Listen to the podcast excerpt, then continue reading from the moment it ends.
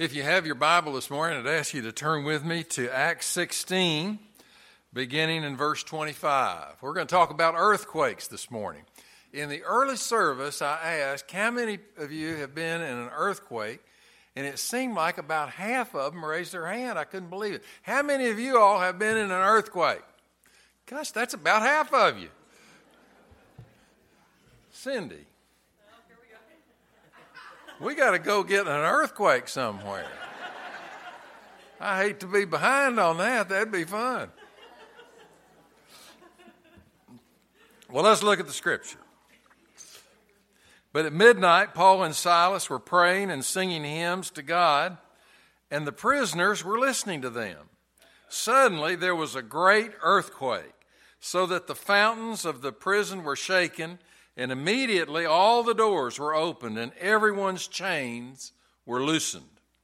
And the keeper of the prison, awaking from sleep and seeing the prison doors open, supposing that the prisoners had fled, drew his sword and was about to kill himself. But Paul called with a loud voice, saying, Do yourself no harm, for we are all here. Then he called for a light, and he ran in and fell down trembling before Paul and Silas. And he brought them out and said, Sirs, what must I do to be saved? So they said, Believe on the Lord Jesus Christ, and you will be saved, you and your household. Earthquakes can really, really, really get your attention. We all know that. We've all seen it in uh, movies and we've seen it on the TV. Did you know that the that an earthquake can stop a World Series game? Did you know that? It did. It did. San Francisco stopped the stopped the game. Did you know that an earthquake could stop a revolution? Uh, they were having a gigantic war in the Philippines years ago, and there was an earthquake, so they all just went home. And it was over. An earthquake demands your attention. Some people say, you don't know what fear is until you're in a place where the ground is shaking beneath your feet. Yes, planes do fall and ships do sink, but when the earth beneath you shakes, you are terrified.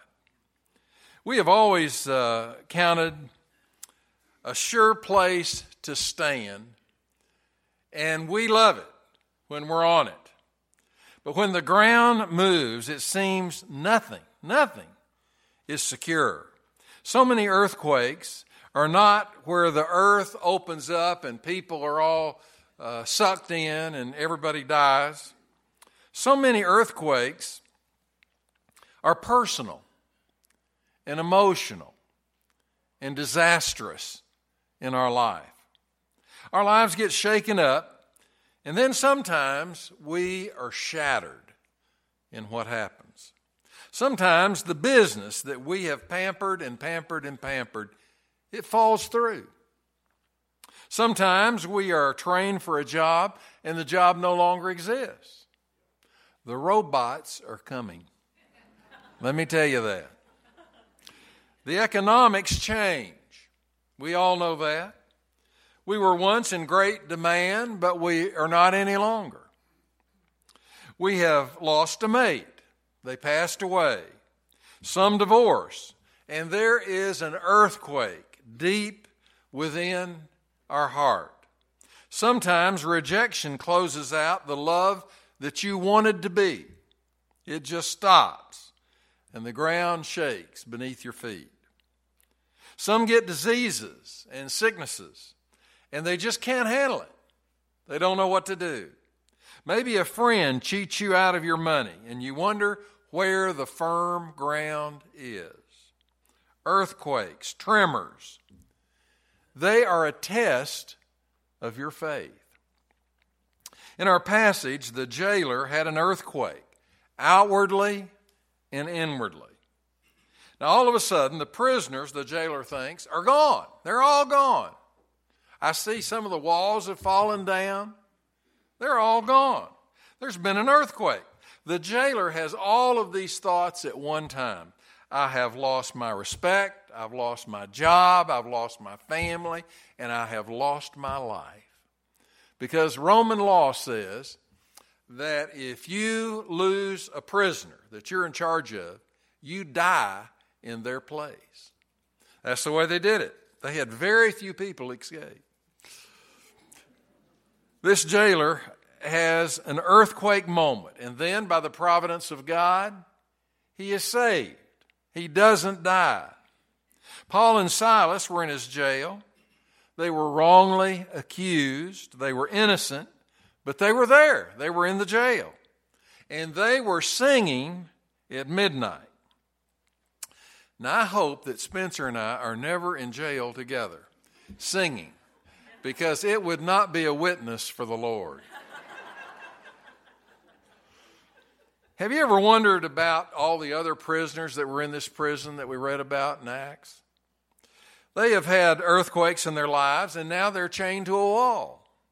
These newcomers, Paul and Silas, they came in and they started talking to people about the Lord. Some of them, of course, didn't like that. And now they're singing at midnight. None of them like that. At first, somebody yells out, Shut up, you fools! Shut up! Well, I'm sure there were other things said that uh, were not that nice. They were singing some of the Psalms. Many of the Psalms are about earthquakes and God parting the sea and letting the prisoners go free. When you read the Psalms, note how many times the words speak about the power of God and about the Exodus now, these prisoners, they were real interested in this Exodus talk. Uh, they didn't want to be there, of course, in the prison. Paul and Silas were singing at the top of their lungs to God. They didn't care. Paul had found that even in the valley of the shadow of death, you can pray and God is with you. This was a test of his faith. And likewise, it's a test of our faith when the earthquakes come in our life. It's really, really scary. I was in a real bad car wreck when I was preaching a revival in San, San Angelo, Texas. I had, I was just torn up. I went through the front seat, through the windshield. And uh, it, it was not a fun day, I assure you. It was tough. Well, you get these earthquakes, and they come. They come. A lot of people are converted when they see how Christians react to earthquakes and heartaches and times of stress. Well, when the sun is shining on us and the birds are singing, we think everything's okay. Everything is okay. But when the, the deepest prison where we are uh, has us in an awkward situation. Things are not fine and things are not going well. One man said, I was converted because I was standing in a picket line and we were having a severe uh, discussion and labor dispute. And one of the management people walked through our line. I spit right in his face. He said the man stopped, turned around, and looked him in the eye, and wiped the spit off of his face, and then gave him a look of genuine Christian love. The worker said, I had to find out what that man was about. Through the experience, I found the Christ that he loved. The jailer in our text was very upset, as you can imagine so upset that he was about to fall on his sword. That's how they used to do it. They couldn't shoot themselves in the head because they didn't have a gun. But uh, he was about to fall on his sword. He notices that Paul and Silas are not upset at all. They're laughing, they're singing, they're having a big time. Why aren't they upset? The jailer thinks. The jailer wants to know what it is that makes these two guys tick. He wants to know what's the deal. When you are sitting by a window in those real, real tall buildings by Tampa Bay, and you're in one of the nicest restaurants in Tampa, and they're bringing you all this great food and stuff to drink, and you're thinking to yourself, God seems very far away. You know, maybe I, I really don't need God. You know, I'm up here, everything's going great. I'm doing great. My family's doing great. Everything's great. Maybe I really don't need God. But what about when you're trapped on the bridge and there's an earthquake? That's happened to a lot of folks. Then it's time to pray, isn't it? Then it's time to call on God and say, God, please, please help me. And God is always there. He's always there to help, to be with us. We certainly need God today. There's a lot of wars that are going on around the world. People are killing each other. A lot of people are killing Christians. They hate Christians, killing them right and left. Our financial situation is uh, not the best shape it's ever been in. Do you know that we owe almost 20 trillion with a T, trillion dollars in debt? Now, one day, I don't know if it's going to be this week or next month or next year or 100 years from now, I don't know when. One of these days, somebody's going to call up uh, and say, We want to be paid. And it's going to be a real, real bad time in America. Our society is becoming more coarse and more secular every single day. A lot of times when we learn to pray, it's because that's the only thing we can do. We're in a bad situation and we, we just start praying. We don't know how to pray, but we, we're doing the best we can. When all of our other options are gone, maybe that's the first time that we pray. We ask God to help us and be with us. The jailer was at that very point in his life. He was totally frustrated and he was about to take his life. Paul uh, gives this uh, jailer one verse. He says to him, Believe on the Lord Jesus Christ, and thou shalt be saved. Now, that's a great verse. You know, every man, every woman, every boy, every girl around the world needs to confront that verse, needs to understand the implications of that verse and the determination that is made on your destiny because of that verse. It's a great verse. Uh, the jailer was not asking, How am I going to be saved from this earthquake? That isn't what he was asking. This was a theological question. This had nothing to do with the rocks falling. This had to do with his soul and his destiny. The jailer was not going to die because the prisoners were all still there. He could have he could have put all of them in a in a different cell. That that wasn't uh, terrible. He wasn't going to even lose his job. No, this is a theological question. What must I do, he asked, to be saved? How can I face the earthquakes that come in my life? This jailer has been listening to Paul preach, and he's been listening to Paul and Silas sing. And you know, when you're listening, even if you don't want to hear, you do hear. And those words were beginning to sink in. The jailer thought, you know, I've never had prisoners like this before. These guys are something else. And the jailer wanted to know the God that Paul knew. He wanted to be close to that kind of a God. Paul took time to tell the jailer what it meant to believe on the Lord Jesus Christ. You know, it's hard to witness to somebody in 30 seconds. You just can't you just can't do it right. You know, you can't do it justice. You have to take a little longer than that. You have to sit down and kind of talk to somebody and bring them from where they are to another point. Bring them to a time of decision in their heart and in their life.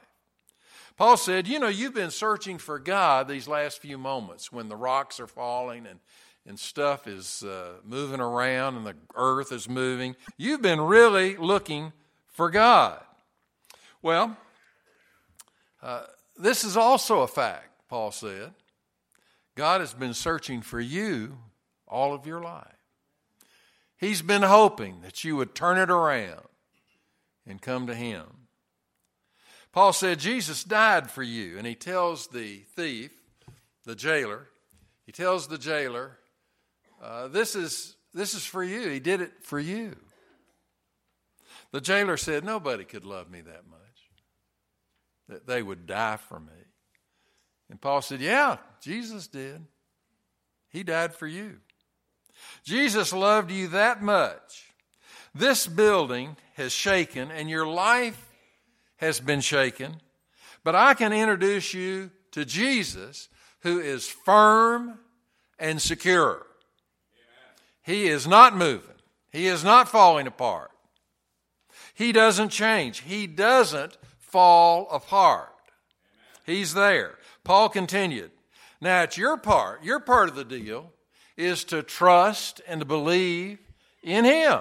That's what you need to do.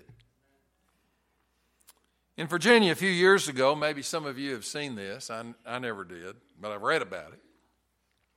There was an amusement park that had a very interesting ride, uh, very different. It was four stories high, and a cable went from the top of it way, way down, four stories, into a great big pond of water. And you would take this cable and they had put a ring on the cable and then they put some handles on the ring. And so you'd walk up to the very edge of the fourth floor and you'd grab those handles and you'd step off into space. Well, uh, you would just zoom down to the water. And it seemed like it was a lot of fun. But you needed to hold on to that handle for your life. I mean, it wasn't a joke if you, if you let go. You had to step off into space. At first, you'd go down a little bit, and then the cable would kind of catch you, and, and it would moderate your fall. Really scary.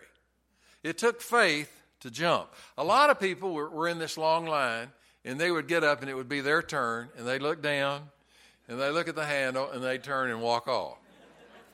They didn't do it. But if you stood there for a while, you would see person after person after person do it. And none of them died. And they all were smiling and laughing and yelling and having a great time. And it was fun. It was just the ultimate fun, they said. It worked for them. You know, that's what they said. Well, have you ever seen others people's lives changed by Christ? I have seen a lot of folks change. You know, you see things happen on TV. You, you remember watching the Billy Graham Crusades, and thousands of people would come forward, trust in Christ. Did some of your school friends trust in Jesus, become a believer? Did some of your teammates? Did uh, some of your neighborhood folks? Did some of the businessmen in your town? Did they trust in Christ? You also have seen Christ reach out and save people. Now, if you begin the process by stepping out on faith to do that, you will find that Jesus holds you up. He holds you up. That is trusting faith. You don't catch hold and then let go and you're dead. Doesn't work like that. When you reach out to the Lord Jesus, He takes hold of you. And He never, ever lets you go. That's a trusting faith. When you step out at a church and come forward and say, you know, it's time for you to trust in Jesus, and you say, I trust in Christ as my Lord. This jailer was in despair. Uh, he, he had ended his hope. He thought, I am going to die. But he was rejoicing after he talked to Paul and had trusted in Christ. What'd they do next? Well, they all went and had a feast. They were Baptists.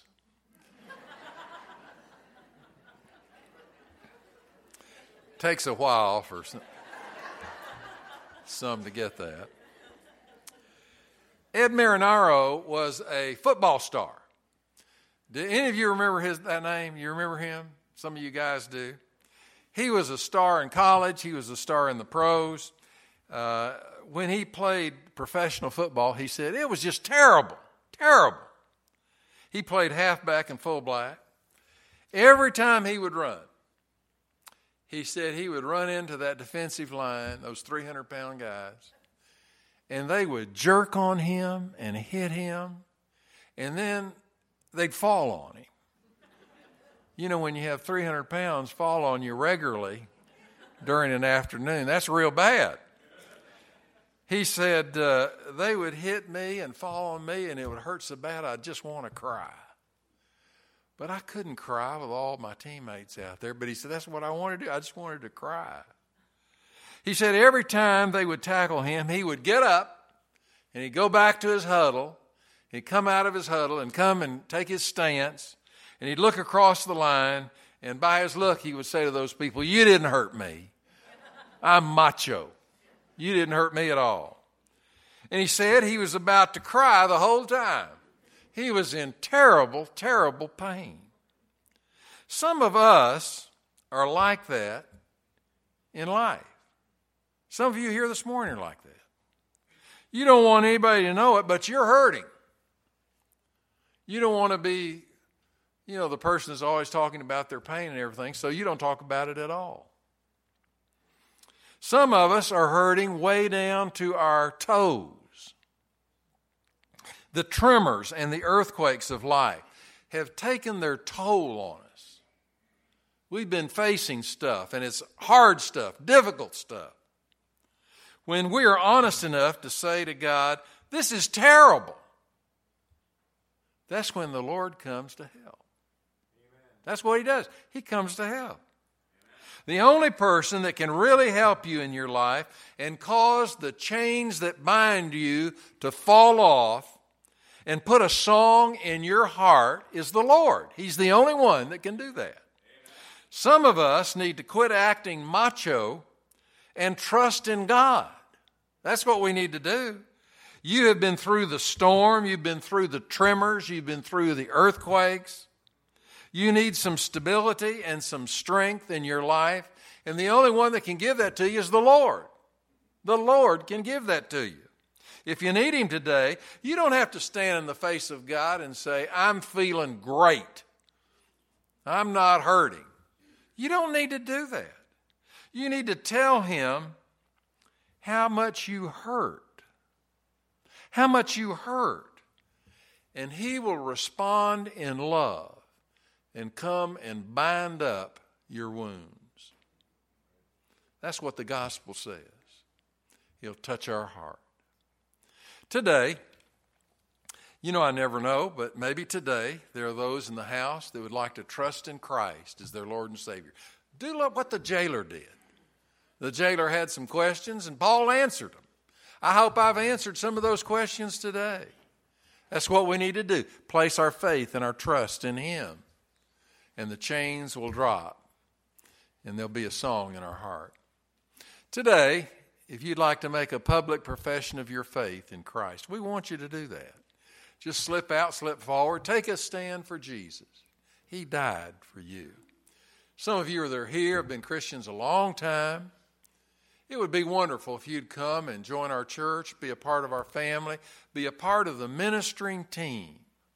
You know, as this church grows, we have a greater and greater and greater influence for the Lord Jesus real interesting. Yesterday, Benny spoke uh, to a, what was the name of that group? Sons of the American Revolution. He did a great job. There were a lot of people there. And uh, the guy that was emceeing it got up and said, uh, We're glad to have our regular members here. uh, he said, and we're glad to have all of these other people here. He said, Are you all here because of Benny? He said, If you are, raise your hand. And more than half the crowd raised their hand. You know, that was a great testimony for our church. For our church, that was a great testimony. You know, as we infiltrate all the living conditions, all the HOAs around here, as we go into Freedom Plaza, as we go into, uh, you know, all the various places here in town, you know, the more of us there are, the greater our witness. And we want you to be a part of that witness. We pray that you'll come and join the church and have a testimony for the Lord Jesus Christ. We're going to sing a hymn. I'm going to stand down here at the front. And if the Lord leads, you just slip forward, take a stand for Him. Let's stand together as we sing.